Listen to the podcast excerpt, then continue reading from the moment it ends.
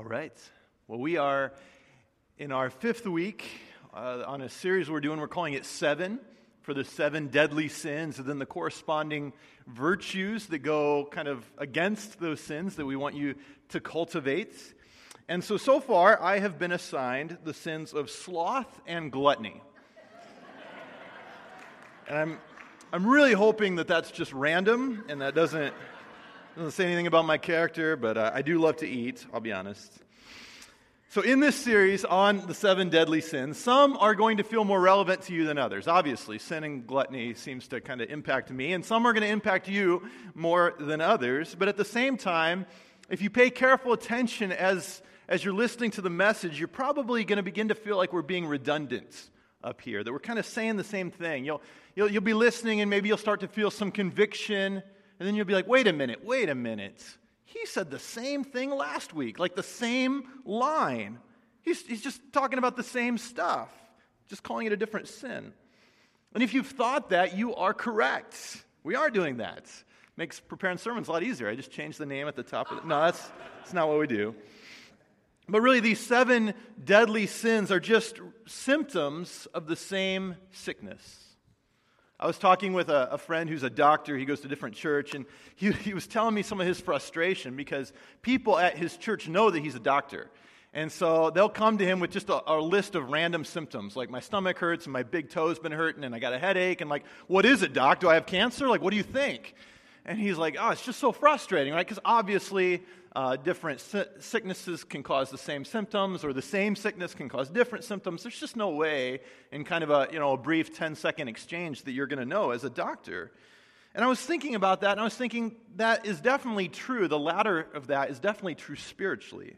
That though our symptoms may be different, we have the same spiritual sickness of sin. We've all rebelled against God, and because of that, we've put ourselves first, and therefore our desires are now disordered. Good and necessary desires that we need to survive and to flourish naturally drift toward becoming idolatrous cravings, which addict us and drive us and define us. The Bible calls them mega desires mega desires. They're mega, they're beyond all other desires, even beyond our desire for God. They're idols. And so every desire that we have now in this fallen state, every desire is now drawn toward excess. Not that every desire necessarily is in excess, but it's drawn there. And depending on your personality and your experiences, you will gravitate towards certain desires and struggle with excess more in those areas. And so then how that how sin, how the sickness of sin is expressed will vary in each person, but it tends to vary in about seven basic ways, which is what we're talking about in our series. And so today we're talking about gluttony. If you think about gluttony, it's really just a form of greed. Greed is very broad, and greed is this excessive desire for possessions. Uh, and we're going to do a, a, another sermon on this, but I, I just want to quickly say greed is it's this excessive desire for possessions that can be motivated by all kinds of, of sub desires. A desire for security, so you just need more and more stuff to feel secure, it's never enough. Or you, you have a, a desire for power, and so you need to gather things for that. Or you need to impress people because you feel insecure. There's all these different motivations for greed, but one of the motivations for greed is gluttony a desire to, to consume excessively for your own physical gratification. So you have desires. You want to consume things to, to bring you pleasure, to gratify your desire, but you do that in excess. Gluttony comes from the Latin word glutire, which means to gulp. So think of somebody just, you know, just gulping something down, just pounding some drink. It's this excessive, self centered consumption, undisciplined, overindulgence that consumes resources and energy that should go to help the needy. Ancient and medievals uh, theologians talked a lot about gluttony, much more than we do in America today. Uh, and they, they identified three basic ways of being gluttonous. And if you look in your notes, I, I this got reversed. This got put at the second point, but I'm going to make it my first point. Three ways of being gluttonous. And they said it's consuming, the first way is consuming too much quantity. Too much quantity. And you can think food, because that's the obvious one. Uh, too much food. So it's the guy who goes back to the buffet bar after he's already stuffed. That's me, pretty much. I go back. Hometown buffet. I just love those little uh, popcorn shrimp. And so I've eaten a bunch, but I just, I want more, right? My stomach says enough, but my mouth says we need to taste more of this. And so you just keep eating. That, that, would, be, that would be gluttony in terms of quantity, too much. There's also uh, gluttony in the, terms, the sense of consuming too much quality. Too much quality. And I think many of us, that's maybe a little more where the struggle is. And so, you know, it's fine to go out to a nice re- restaurant once in a while. I'm not putting that down. But it's, it's when you say, you know what? I hate just eating normal food. Let's just go out to a nice restaurant every night, right? Not just every night, every meal. And I, I'll admit that I have fantasized about that. But it's probably not a good use of resources, according to the, the ancient medievals. And then the third way is consuming without patience, without the self control to wait, to control yourself. And so I'm going to throw all the kids at Nova under the bus here. But uh, if you've gone out to plaza time, you know that when you get out to the table for the food, you're trying to decide, what am I going to eat here, right? Do I go for the healthy version or do I eat those donut holes? And as you're standing there, suddenly there's this rush of kids because all the parents have gone and signed out their kids. And so from the Sunday school rooms, there's this rush, like a mad, like a, like a tsunami of children coming for you. And you're like, whoa! And they don't have any self control. And so they run to the table and they're like pushing, elbowing through and like grabbing and food and stuffing it in their mouth. And they got like three cookies in one hand and bunch of brownies in the other. That would be, this, that would be the form of gluttony where, where you don't have patience. You don't have the self control to wait. You see people around the table and you're like, hey, hold off. Let's just wait a second and then we'll you know, politely go up. The kids don't do that. And so it's when you have this desire and, and you just trample over other people to satisfy it. You're like, I need this. I can't wait. Even if there's people in my way, I'm going to trample them to get what I want. That would be a third way of gluttony. Now, the medievals also identified three basic areas, three kinds of gluttony, three areas where we're prone to gluttony. And the obvious one is food and drink. Very obvious. We all, that's what we think of when we think of gluttony, and it's, it's true. We, uh, as Americans, we struggle with food and drink uh, gluttony. We do. The second one, though, is maybe not as obvious, but I think it's intuitive once you consider it, and that is entertainment. Entertainment is a form, can be a form of gluttony. Uh, I like watching football. I really do. And so for me, it's easy after church to go home, and if I have nothing else scheduled, to, to watch nine hours straight of football. Very easy. Maybe longer, yes. But you know what? It, it's beforehand in my mind, it sounds like a perfect way to spend the day. But after I finished it, I feel kind of gluttonous. I feel kind of the same way that I felt if I just ate a huge meal way too much. It's like, you know what? I like football, but I really didn't need to spend nine, ten hours in front of a TV watching football. And so there, you can spend energy and time and resources entertaining yourself that really you could spend that more productively, better doing something else with your family, you know, something else more productive, more God honoring. It's also uh, maybe one, some of you non football fans, you know, just your phone you pull out your phone and, and, and you look at it, and, and, we all do. I do this at home, and I'll catch myself, and my kids will be like, Dad, you're on your phone again. And I'm just sitting there, like, randomly, like, do, do, do, do, do. And, and, uh, but it can be a form of gluttony. There's nothing wrong with having a nice phone and a nice iPhone, whatever the newest 19 or whatever the newest version is. Uh, there's nothing wrong with that. But it can be gluttonous when you're constantly spending time doing this and you're ignoring relationships, you're ignoring other priorities, other things that should be done. You're, you're spending, you're, you're gluttonous in, in the amount of time you're spending on that phone. And then the third category is anything that can be used for comfort. Can be used, can be consumed for comfort. And obviously, that's, a, that's my catch, catch all category. Um, anything that can be used for comfort is an opportunity for gluttony. So, and this is, it's so broad here. Um, I mean, think, here's, here's one example. Think uh, AC can be used for gluttony. Right? AC is really handy right now, and, where we live and other places, AC is really nice. But you're at home and you're like, you know what? I could be okay at 76 degrees in my house. I could be okay. It's not like I'm going to be sweating profusely or anything. I could be okay, but I would prefer that it's 68 degrees because then I would feel cool. And then when I come into the house, it'd be like coming into like, like, a, like a refrigerator. And I'd be like, ah, you know, awesome. And then, and then when I sleep at night, I can snuggle up in my hoodie because I like to sleep when it's kind of cold and cozy. That's maybe gluttonous, right? You're, you're using the earth's resources and you're using money in a way that you really don't need to spend it on. It's a little bit gluttonous. Or you're like, you know what? I could wash my dishes. I have dishes. I can use them and then wash them, but it's so much easier to use disposable dishes, right? It's just I don't have to wash them. I just I don't even have to put them in the in the dishwasher. I just throw them right in the trash. If you do that all the time, probably gluttonous. Or let's say your wife is at Sprouts and you just happen to wander over to living spaces. Not that this has ever happened to me, but it just, just happened to. And you're not in the market for a new couch. You're, the couch you have at home is perfectly acceptable, fine, it's comfortable. But you just happen to be walking through living spaces and you notice this beautiful couch. Perfect leather upholstery, uh, it's comfortable, but it doesn't sag too much. It's just the right amount of, right amount of give. Uh, reclining massage chairs built into it with heating and cooling pads. So in the summer, it keeps my, keeps my lower body cool. In the winter, it keeps me warm. It's just perfect. And all of a sudden, I feel like I need that. I have a nice couch, but boy, I sure need this couch. That might be a form of gluttony. Now, this is very vague, and I've been quoting ancient medieval you know, opinions on gluttony. So let's get into scripture here. Let's look at a biblical illustration of gluttony in Luke chapter 16, verse 19. Luke 16, verse 19. See what Jesus has to say about this topic.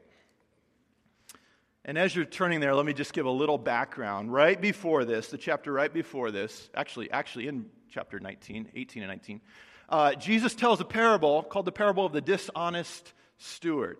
It's a very kind of a strange, controversial, provocative parable because it's about a steward who hasn't been real ethical in the way he's using his, mo- his master's money. He's been skimming off the top. The master finds out about it, and so he's like, Look, you're going to have to get all the books ready, all the accounting, all the papers you've done, and, and bring them here because he's like the accountant for the estate. He's like, You're going to have to bring them to me because you're going to lose your job, and I want to see how the money's been spent.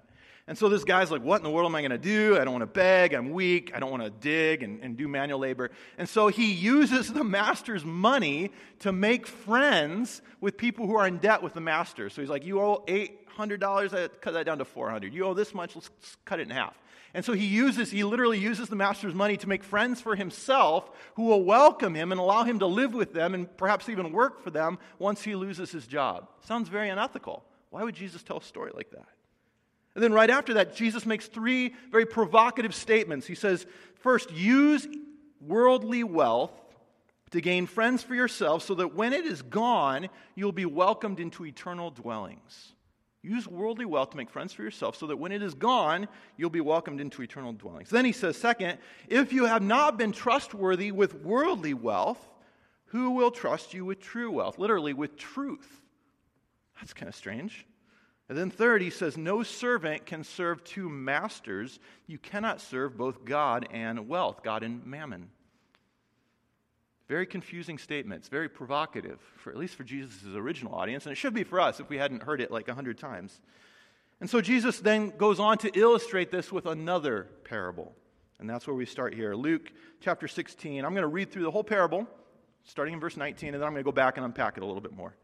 So there was a rich man who, li- who was dressed in purple and fine linen and lived in luxury every day. At his gate was laid a beggar named Lazarus, covered with sores and longing to eat what fell from the rich man's table. Even the dogs came and licked his sores. The time came when the beggar died, and the angels carried him to Abraham's side. The rich man also died and was buried in hell, where he was in torments. He looked up and saw Abraham far away with Lazarus by his side. So he called to them, him, Father Abraham, have pity on me, and send Lazarus to dip the tip of his tongue in water and cool, or the tip of his finger, sorry, not his tongue. That would be really weird. The tip of his finger in water and cool my tongue because I am in agony in this fire. But Abraham replied, Son, remember that in your lifetime you received your good things, while Lazarus received bad things. But now he is comforted here, and you are in agony. And besides all this, between us and you a great chasm has been fixed so that those who want to go from here to you cannot, nor can anyone cross over from there to us. He answered, Then I beg you, Father, send Lazarus to my father's house, for I have five brothers. Let him warn them, so that they will not also come to this place of torments.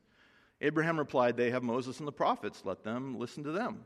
Uh, no, Father Abraham, he said, but if someone from the dead goes to them, then they will repent. And he said to him, If they do not listen to Moses and the prophets, they will not be convinced, even if someone rises from the dead. So start back, jump back to the very beginning, verse 19.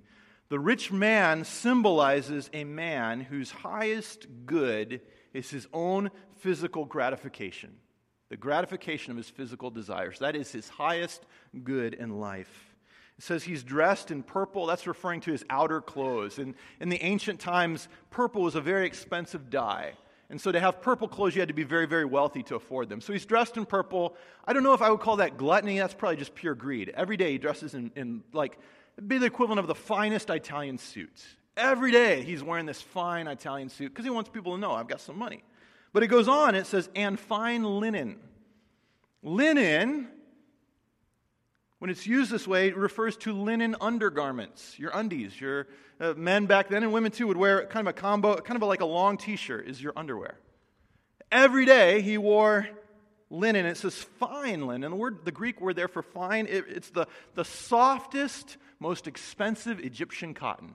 That's what it's referring to. Really, the softest, most expensive Egyptian cotton. So soft, so breathable, no chafing. I mean, not like the old wool underwear that everybody else has to wear. He's got the fine, soft Egyptian cotton. But the thing about this, this is gluttony here.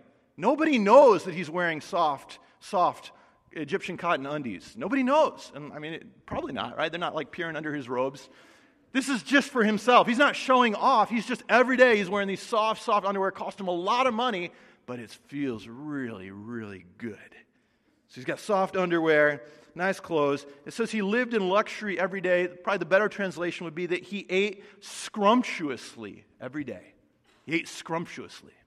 That word for scrumptious, it, it refers to really good food and lots of it. So quality and quantity. He's got the best kinds of food, and he's got lots of it in abundance. And he does it every day, which means his servants never get a Sabbath. In the Bible, the Old Testament, Moses says, God through Moses says, you got to take a day off once a week where you don't cook things. And that's not just for you, it's also for the wealthy people who have servants because they need a break. They need a day to be able to honor God and to rest. This guy doesn't follow that principle. Maybe for himself he doesn't do anything, but he makes his servants prepare food for him every Sabbath, every day. Now, at his gate is laid a beggar named Lazarus who's covered with sores. And this is interesting because Lazarus, this name, this is the only time in all of Jesus' parables where a character is given a name, a proper name. Lazarus means the one God helps. He represents a person who's depending on God for help, which is ironic because it seems like God is not helping him in this parable. He seems to be the opposite of what his name means, his circumstances. He's a beggar because he's sick and he's immobile. He can't move himself. He has to be carried to the gate. And so he has sores. We don't know what exactly those are in Jesus' mind, but it could just be bed sores, right? Because he can't move himself. He may be paralyzed. And so every day he's carried there to, the, to this gate. So the rich man has a villa. And we begin to get the idea here that this rich man probably is a large landowner. At this time in Palestine, the taxes were very heavy, and so a lot of people to, to pay taxes had borrowed money from, from, uh, from money lenders, and then the, you know, the interest was crazy, and so eventually they had to sell their property, their family estate, their property, to a, a, a landlord, and they would continue then to work on their land, but as tenants. It didn't belong to them anymore. And so, probably that's kind of the image here that Jesus has. You have this very wealthy landowner who lives in a villa and an estate. The rest of the community are probably tenant farmers. They don't have a lot of resources to help this Lazarus. They may help him occasionally, but the only one with significant resources in the community is this landowner. And so they carry him to the gate, and it says Lazarus longed to eat what fell from the rich man's table. So, generally, uh, in the layout of these houses, in these villas, the door, the front door of the house and the house itself would not be very far from the gate. And so Lazarus is sitting there, and he can smell what the rich man is eating. He can smell it. It's like when I, I come down Del Amo to church, and, and on Sundays, but other days too, I'm bringing my family, and my kids are like, we drive by In N Out Burger, and they're like, right? And you just want to like pull in and get some animal style fries right then because it's like it smells so good. That's what Lazarus is experiencing. He's like, he's, he's against, the, against the gate and he just smells it. He's longing, right? He's hungry, he's famished, he's, he's starving. He smells that good food. Even if he could just get the leftovers, but he doesn't get anything. The only ones who actually help Lazarus are the rich man's guard dogs. They come and they lick his sores. Is kind of this interesting idea. Ancients understood that the saliva of dogs actually is good for you, it's good for, your, for sores. And so they understood that. So it's actually the guard dogs are kind of helping him, but it's also shameful that he's laying in the dirt being licked by dogs. So it's kind of this, this on one hand, it was nice of the dogs, if you could say that, but on the other hand, it's very, very shameful that he's in this situation. Finally, he dies, and it says the angels carry him to Abraham's side. Literally, Abraham's bosom, his chest. And so it's this image of this banquet where in, in those days you'd recline at a banquet where you're eating. And so he's reclining right next to uh, to Abraham, this beautiful banquet in heaven. He's given a place of honor. And so ultimately, God does help Lazarus. Ultimately, he does. God vindicates his name. But I think that's only part of Jesus' point here because he goes on. He doesn't stop the parable there. He makes it clear that God also wanted to help Lazarus during his earthly life. That's why he provided this rich man with so much wealth and why he put Lazarus right in front of his gates this rich man could have used his earthly wealth to make friends with Lazarus and to bless him. But instead, the rich man was gluttonous. He used all of God's blessings to just gratify his own physical appetites. He was like this dam that just clogged up the blessings of God on himself. And so eventually he dies too. We all die. He dies too. But instead of being welcomed by Lazarus into heaven, the rich man goes to a place of torment in Hades.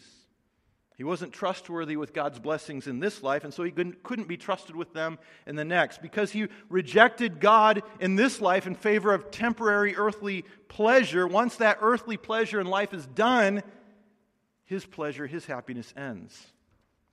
And so, verse 23 says, In hell, where he was in torment, he looked up and saw Abraham far away with Lazarus by his side. So he called to him, Father Abraham, send Lazarus to dip the tip of his finger in water and to cool my tongue, because I am in agony in this fire. As a pastor, I'm often asked what I believe about hell. It's one of the most common questions I get when I'm talking to just a random person who knows I'm a pastor. And when I, I you know, that's a hard thing to jump into.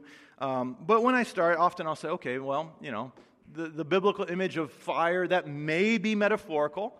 And what, when I say that, people often will literally show visible signs of relief, like, oh, okay, I knew it couldn't be that bad. I mean, it may be a little bit uncomfortable. It can't be that bad.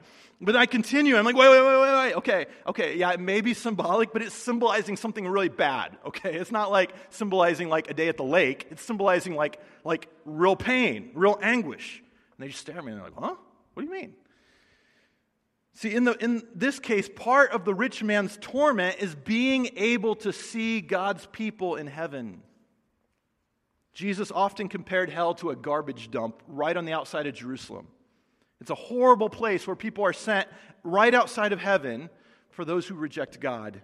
And I don't know if you've ever been in a third world dump. It's nasty there. It's like spontaneous combustion. Fires are burning because of the fumes, the, the gases that are being emitted. There's flies everywhere. Like as soon as you go into a third world dump, you're just, flies are just everywhere. They're coming in your mouth and your nose. It's disgusting. The smell is beyond description. It's a horrible place. And that's what Jesus is comparing hell to. But the worst torment is that these people in this garbage dump, they can see the people in heaven. And so they weep and they wail, not just because of their pain, because of their frustration for being left on the outside looking in.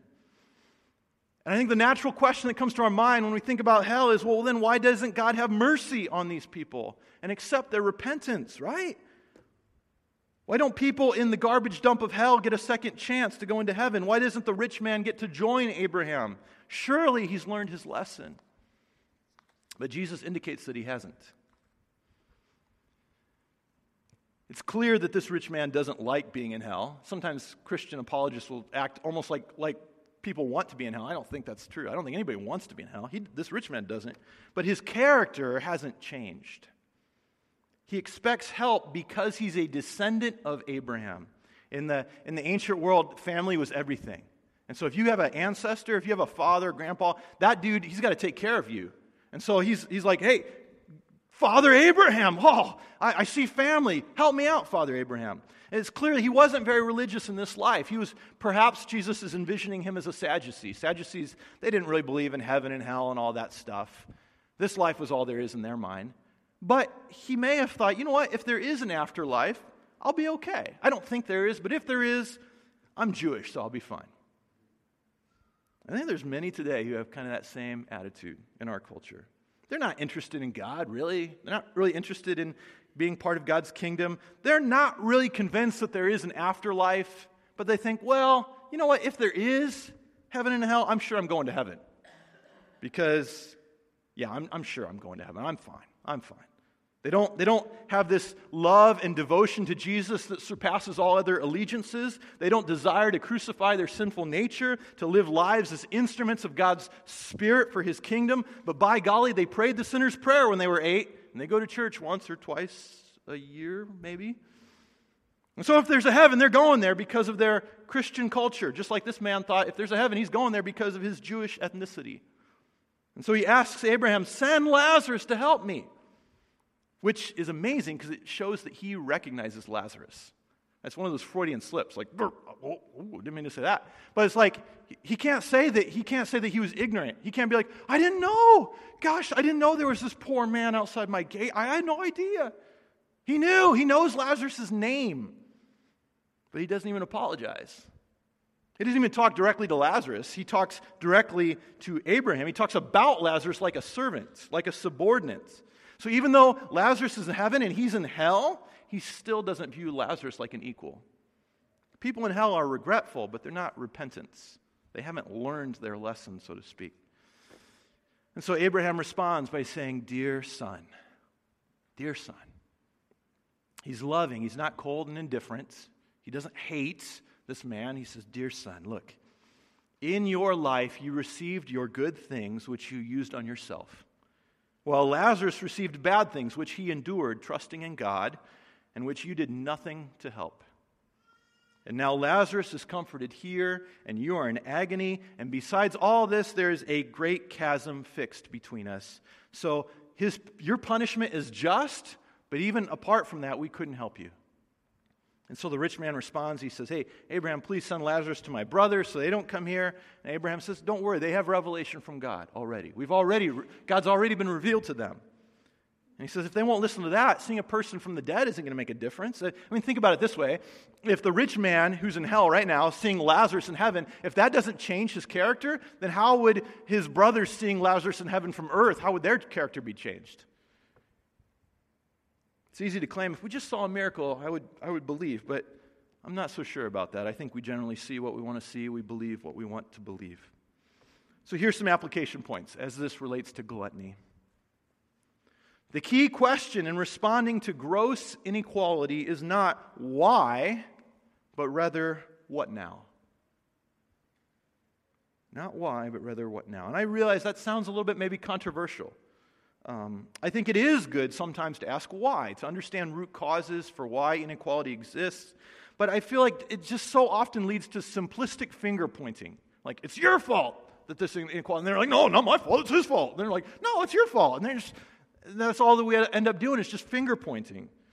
I think it's just better to say, look, we see what is the reality. Let's look around the reality. Let's see what's actually happening. Now, what should be done about it? So instead of finger pointing, instead of making people defensive, let's say, let's just take an honest look at the inequalities around us, and let's say, what now? What now? What can we do together to solve these problems? Not whose fault is it, but how do we do what where do we go from here?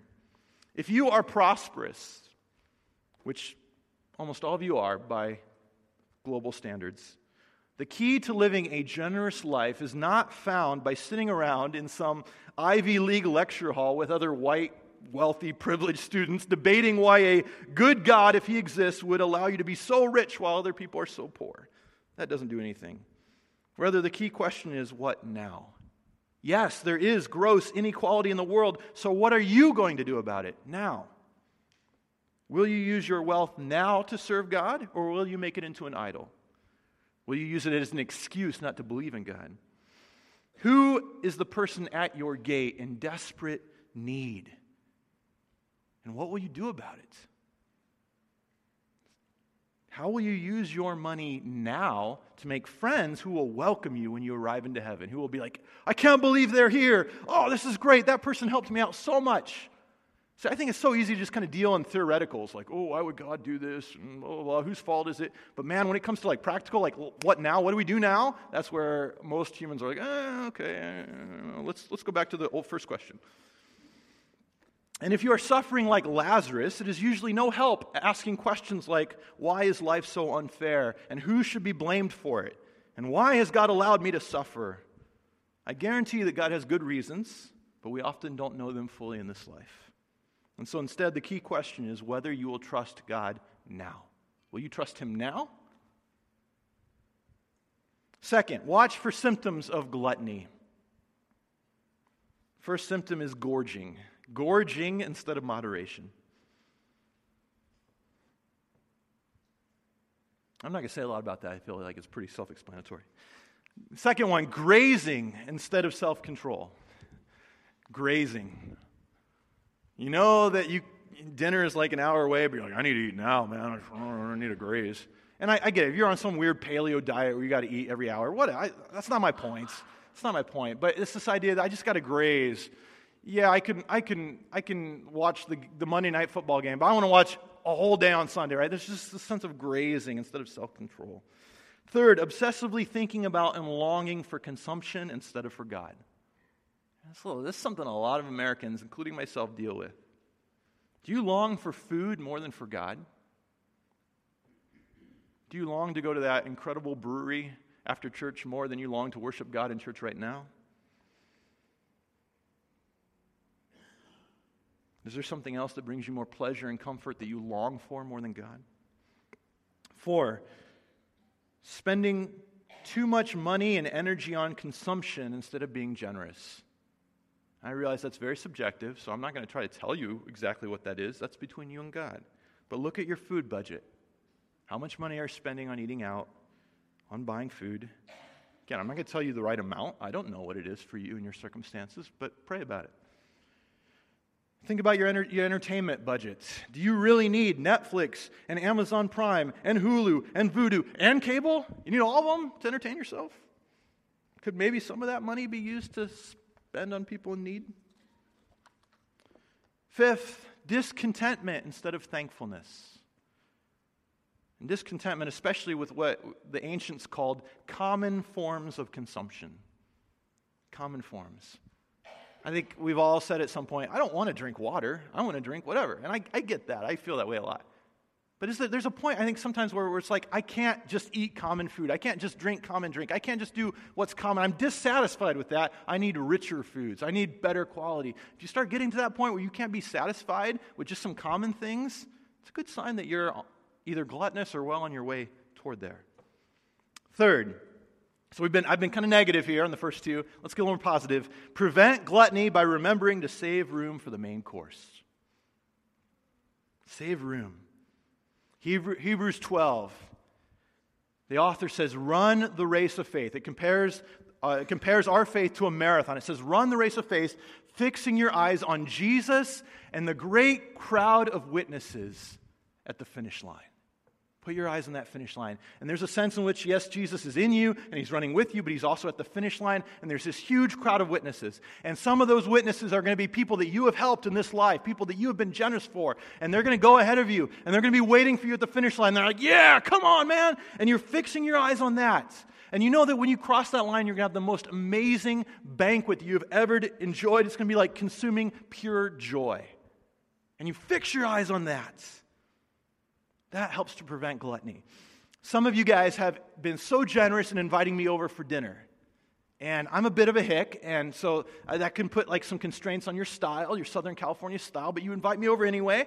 And what, what sometimes happens is you bring out this plate of food, and I'm like, wow, fried calamari for dinner. This is great. And so I just start pounding it and I'm eating.